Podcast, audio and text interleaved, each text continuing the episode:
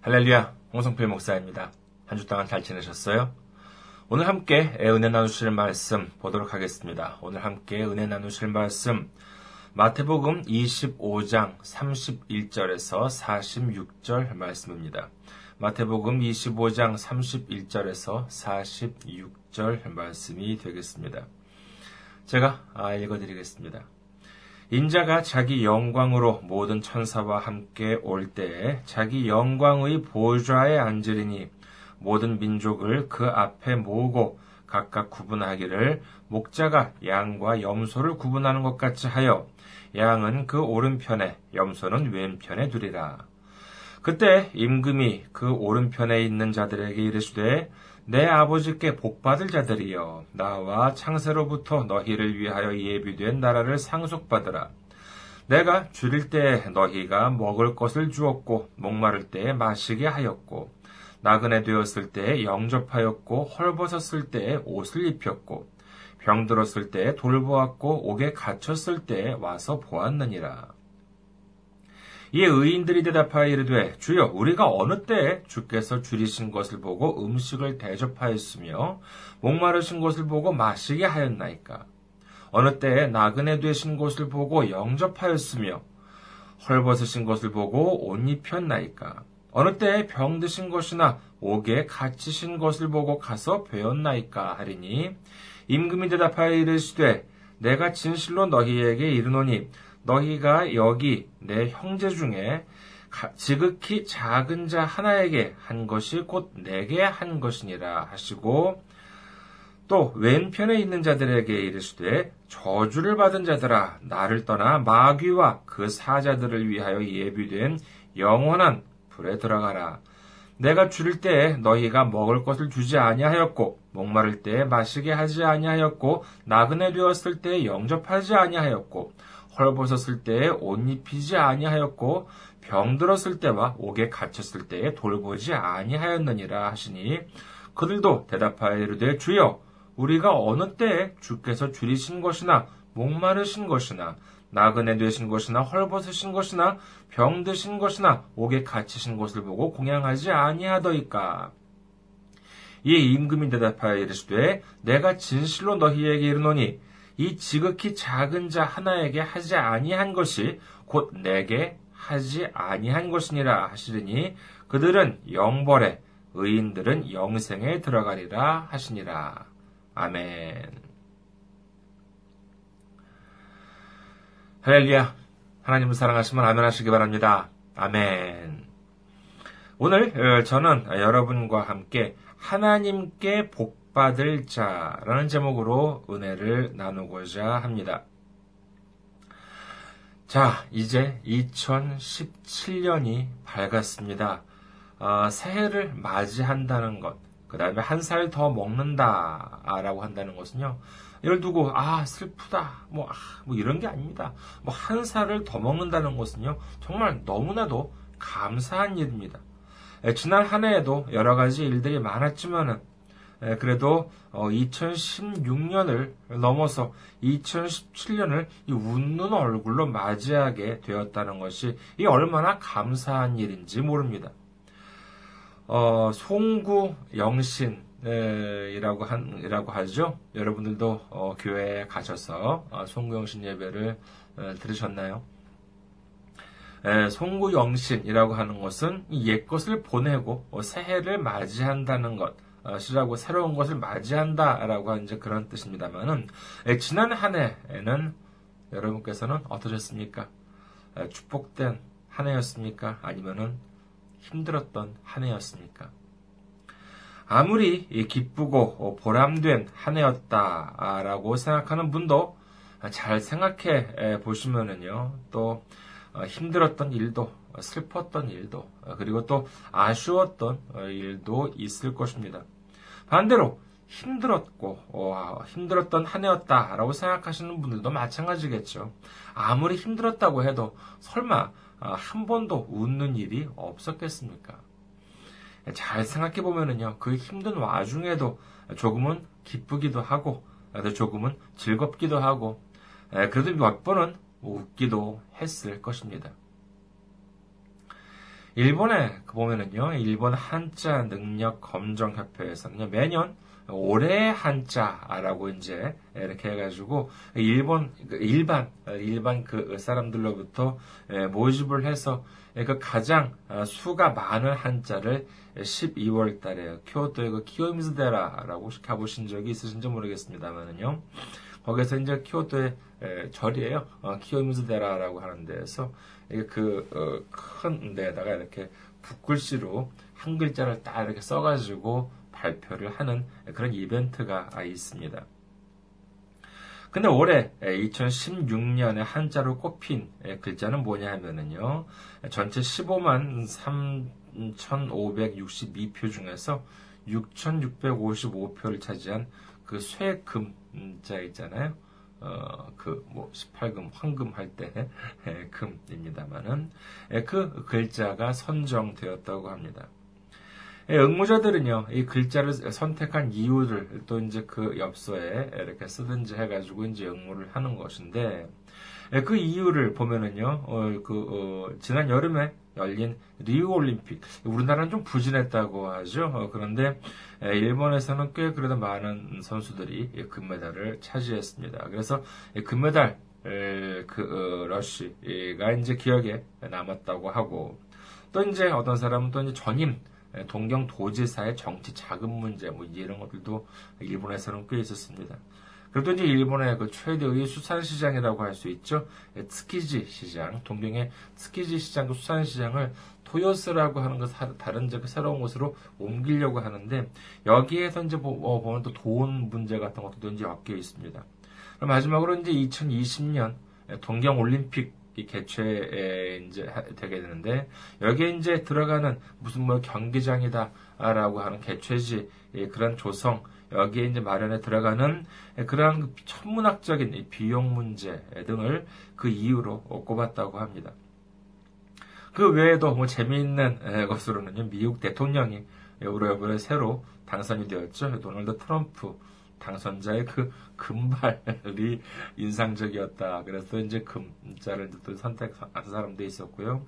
그 다음에 또, 이 일본에서는 꽤 히트를 쳤었는데, 한국에서도 보니까는 언론에 보도도 되었다고는 하더라고요. 무슨 뭐, PPAP 이래가지고 뭐, 뭐 pen, apple, 뭐 애플, 뭐 apple pen, 문제 같은 그런 정말 이렇게 단조로운 어, 리듬이랑 단조로운 그런 가사로 이렇게 되게 유튜브 동영상 사이트를 통해 가지고 여기 무척 인기를 모았다고 하는데 예, 그 사람이 그 입고 있는 그 옷이 금색 옷이에요. 어, 그래서 예, 그런 것도 어, 그 금빛 의상도 이 금이라고 하는 한자가 선정이 되는데 한몫했다고 합니다. 이 소식을 듣고요. 저도 역시 나 자신에 있어서 올해 한자를 좀 뽑으라고 하면은 어떤 글자를 고를지 한번 생각을 해봤습니다. 2016년에 있어가지고 나 스스로 나 자신에 있어가지고의 한자 어떤 것이 있을까? 네, 그런데 문제가 생겼습니다. 당연한 말씀입니다만은요, 저 자신의 올해 한자를 뽑는다고 한다면은 지난 한 해 2016년에 무슨 일들이 일어났는지, 내가 한 해에 무슨 일들을 겪었는지를 하나하나 떠올리면서 검토해 보아야 하는데, 문제는 이런 일들이, 이런 것들 잘 생각나지 않는다는 것입니다. 1년이라고 하면은요, 365일. 아니, 지난 2016년은요, 윤년이었으니까 366일이었습니다. 다른 해보다도 하루가 많아요.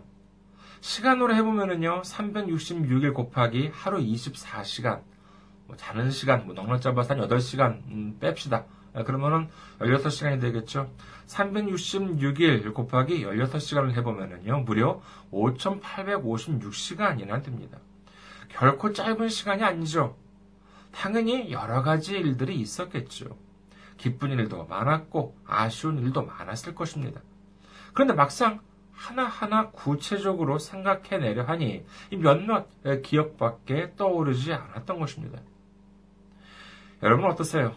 작년에 일어났던 일들을 이 여기 A, 뭐 A4용지 A4용지 하나에 나열해 보시라고 하면은요 몇 개나 적으실 수 있겠습니까? 아, 물론 뭐 자기 무슨 생각이든지 뭔지 그런 것이 아니라 그냥 일어났던 일들만 적어간다고 한다 그러면은 그 A4용지 하나 빼곡하게 채울 수 있을까요? 오늘 본문을 한번 살펴보도록 하겠습니다.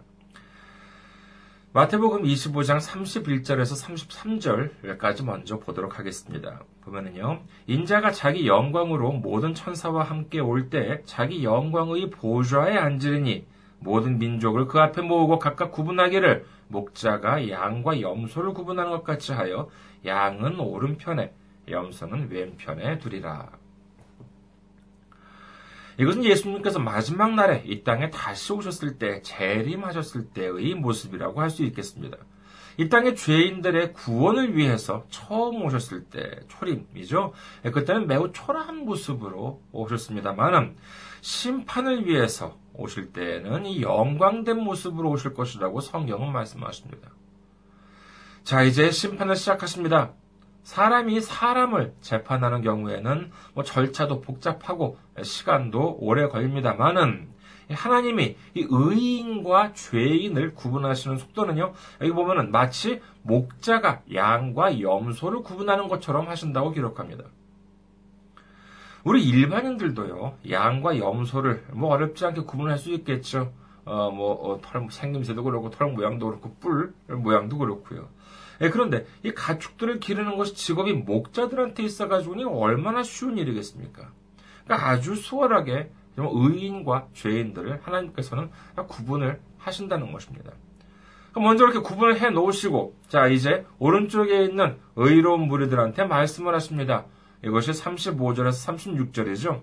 내가 줄일 때 너희가 먹을 것을 주었고, 목마를 때 마시게 하였고, 나그네 되었을 때 영접하였고, 헐벗었을 때 옷을 입혔고, 병들었을 때 돌보았고, 옥에 갇혔을 때 와서 보았느니라. 이렇게 말씀을 하시니까는, 이, 그, 이 사람들이 뭐라고 해요? 아, 제가 좀 착한 일 좀 제가 좀 했죠. 어, 제가 뭐 상을 받아 좀 마땅하죠. 그랬어요? 이 사람들의 말을 좀 들어볼까요? 37절에서 39절입니다.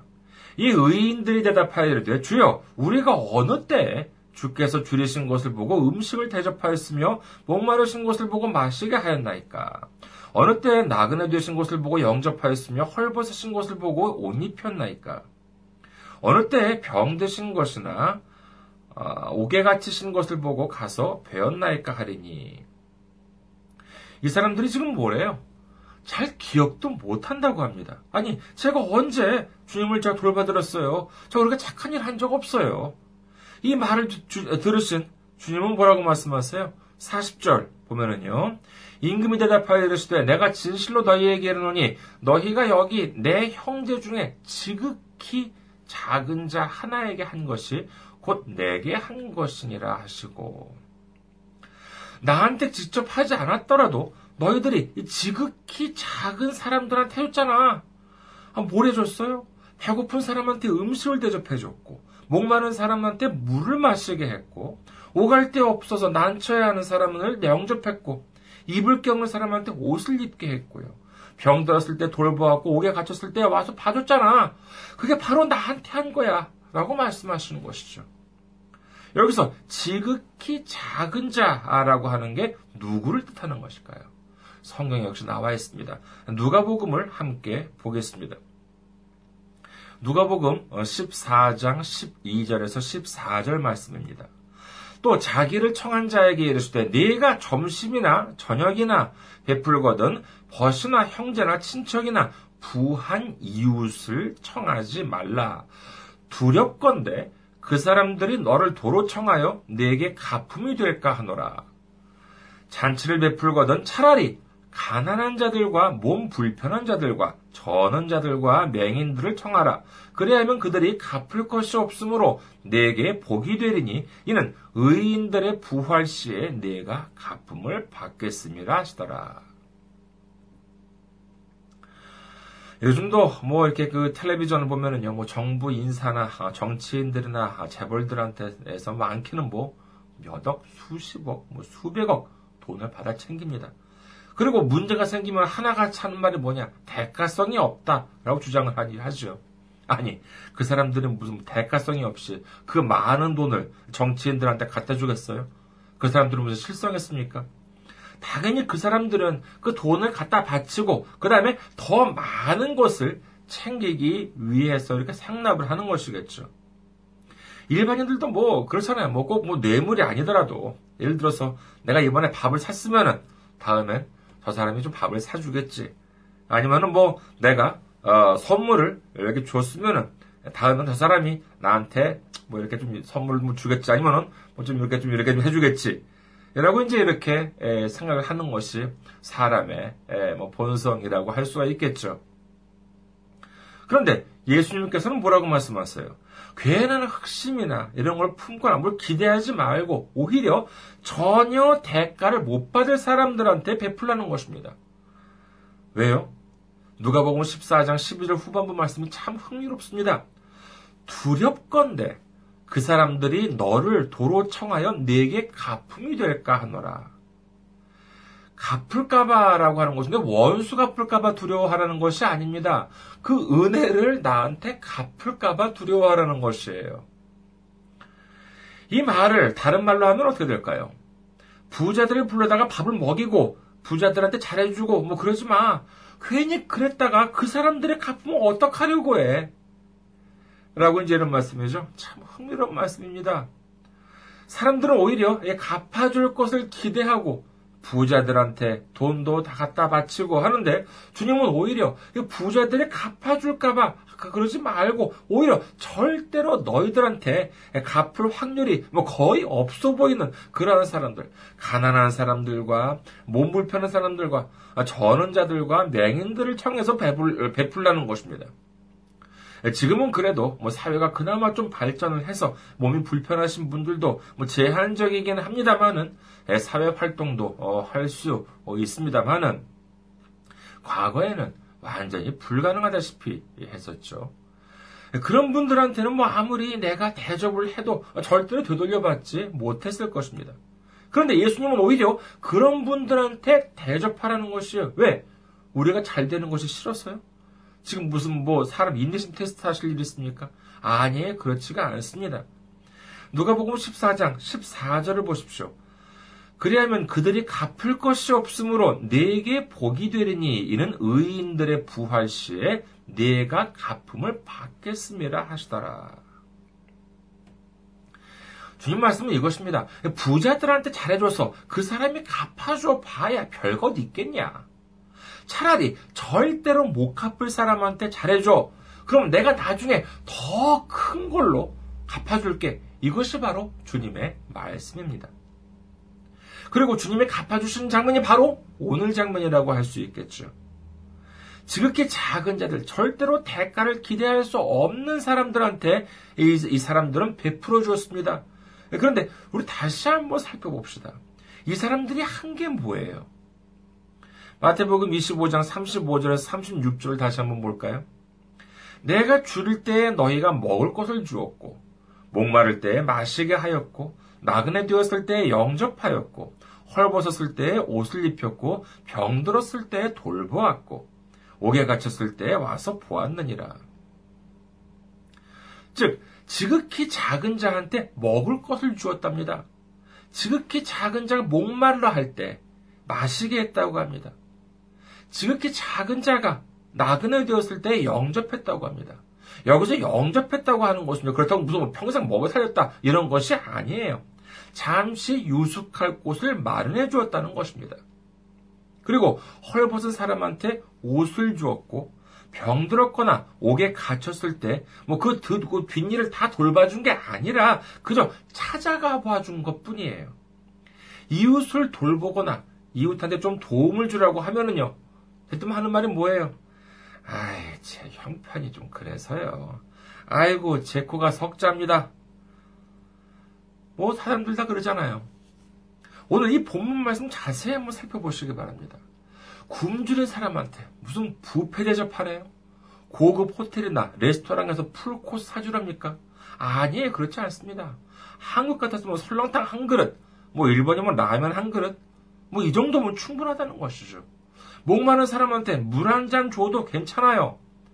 해는 저물고 바깥은 춥고 그런데 당장 갈 곳이 없다고 나를 나한테 왔습니다.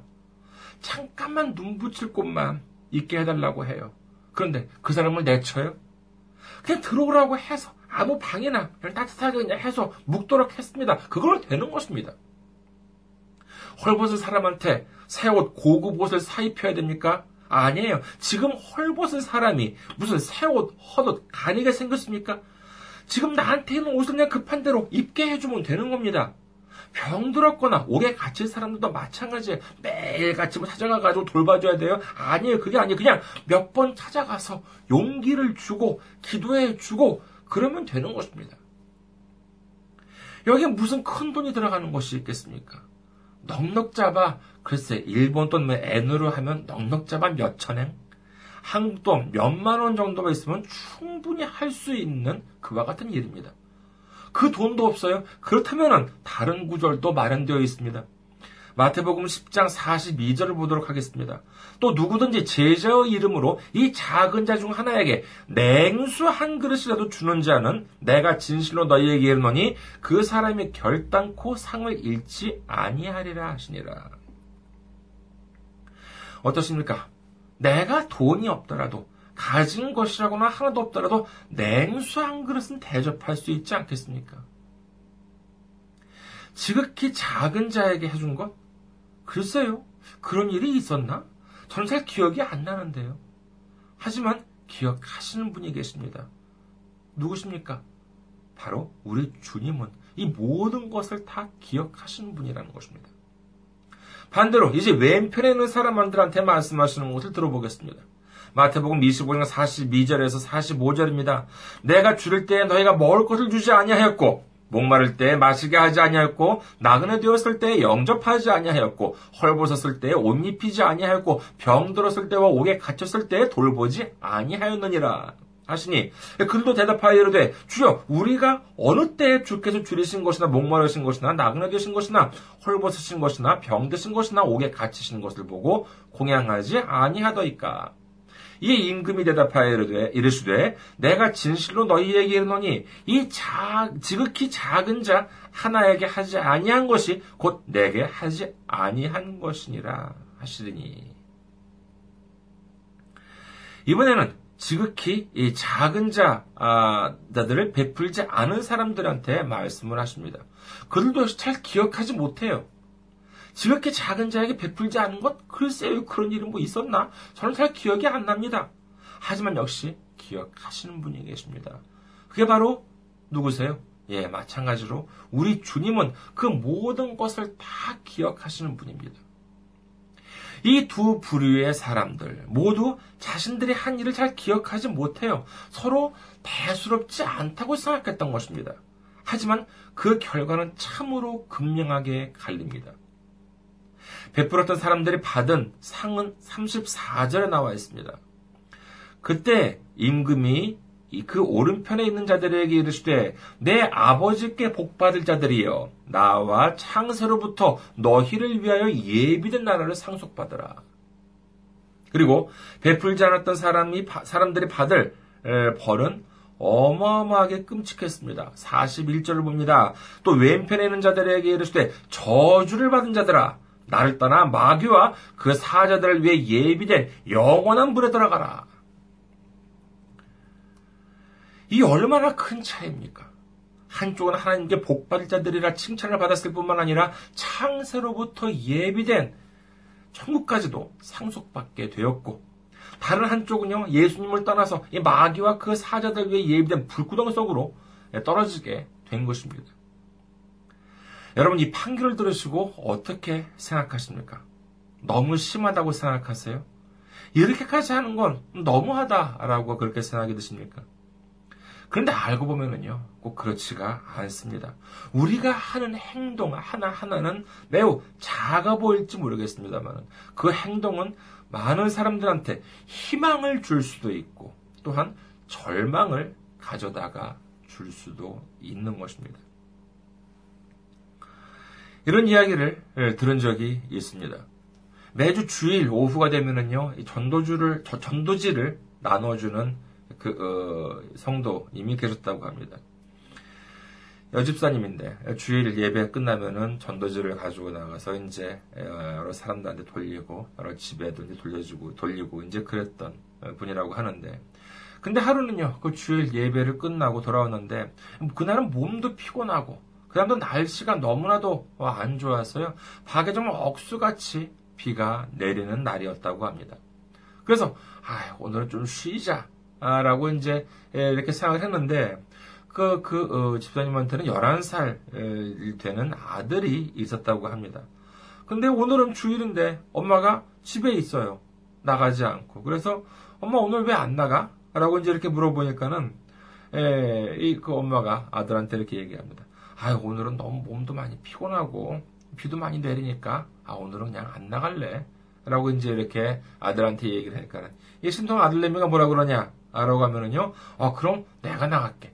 엄마, 그럼 내가 나갈게. 이제 이렇게 에, 엄마한테 말을 했다고 합니다. 그래서 아들은 엄마한테 엄마는 이제 아들한테 그 전도지를 이제 맡겼다고 해요. 그래서 이제 이 아들은 아들내미 11살짜리 아들내미는 이제 그 전도지를 갖고 억수같이 비가 내리는 곳을 이제 그 뚫고 이제 우산을 쓰고 그 빗속을 이제 에, 뚫고 갑니다. 그래가지고 지나가는 사람들한테 전도지를 나눠주기도 하고 그 다음에 뭐 어, 그랬는데 뭐 사람들이 많지 않았다고 합니다. 어렵게 이렇게 전도지를 나눠줬는데 마지막 한 장이 남았대요. 그래서 이걸 어떻게 할까라고 이제 이렇게 했는데 에, 그래서 돌아보니까 집에 하나가 있길래 그 집에 다가가지고 문을 두드렸다고 합니다. 그러니까 어떤 아주머니가 아, 나오더래요. 그래서 아이는 활짝 웃으면서요. 여기 아줌마한테 전도지 들으려고 왔어요. 이렇게 전도지를 내밀었답니다. 예, 그리고 어, 말을 뭐 그 건너드리고는 왔다고 합니다. 그 아이가 한 건 그게 다예요. 아무도 그 아이는요, 그 아주머니의 얼굴도 그 다음에 그 아주머니가 사는 집의 위치도 어쩌면 자세히 기억을 못할지도 모릅니다.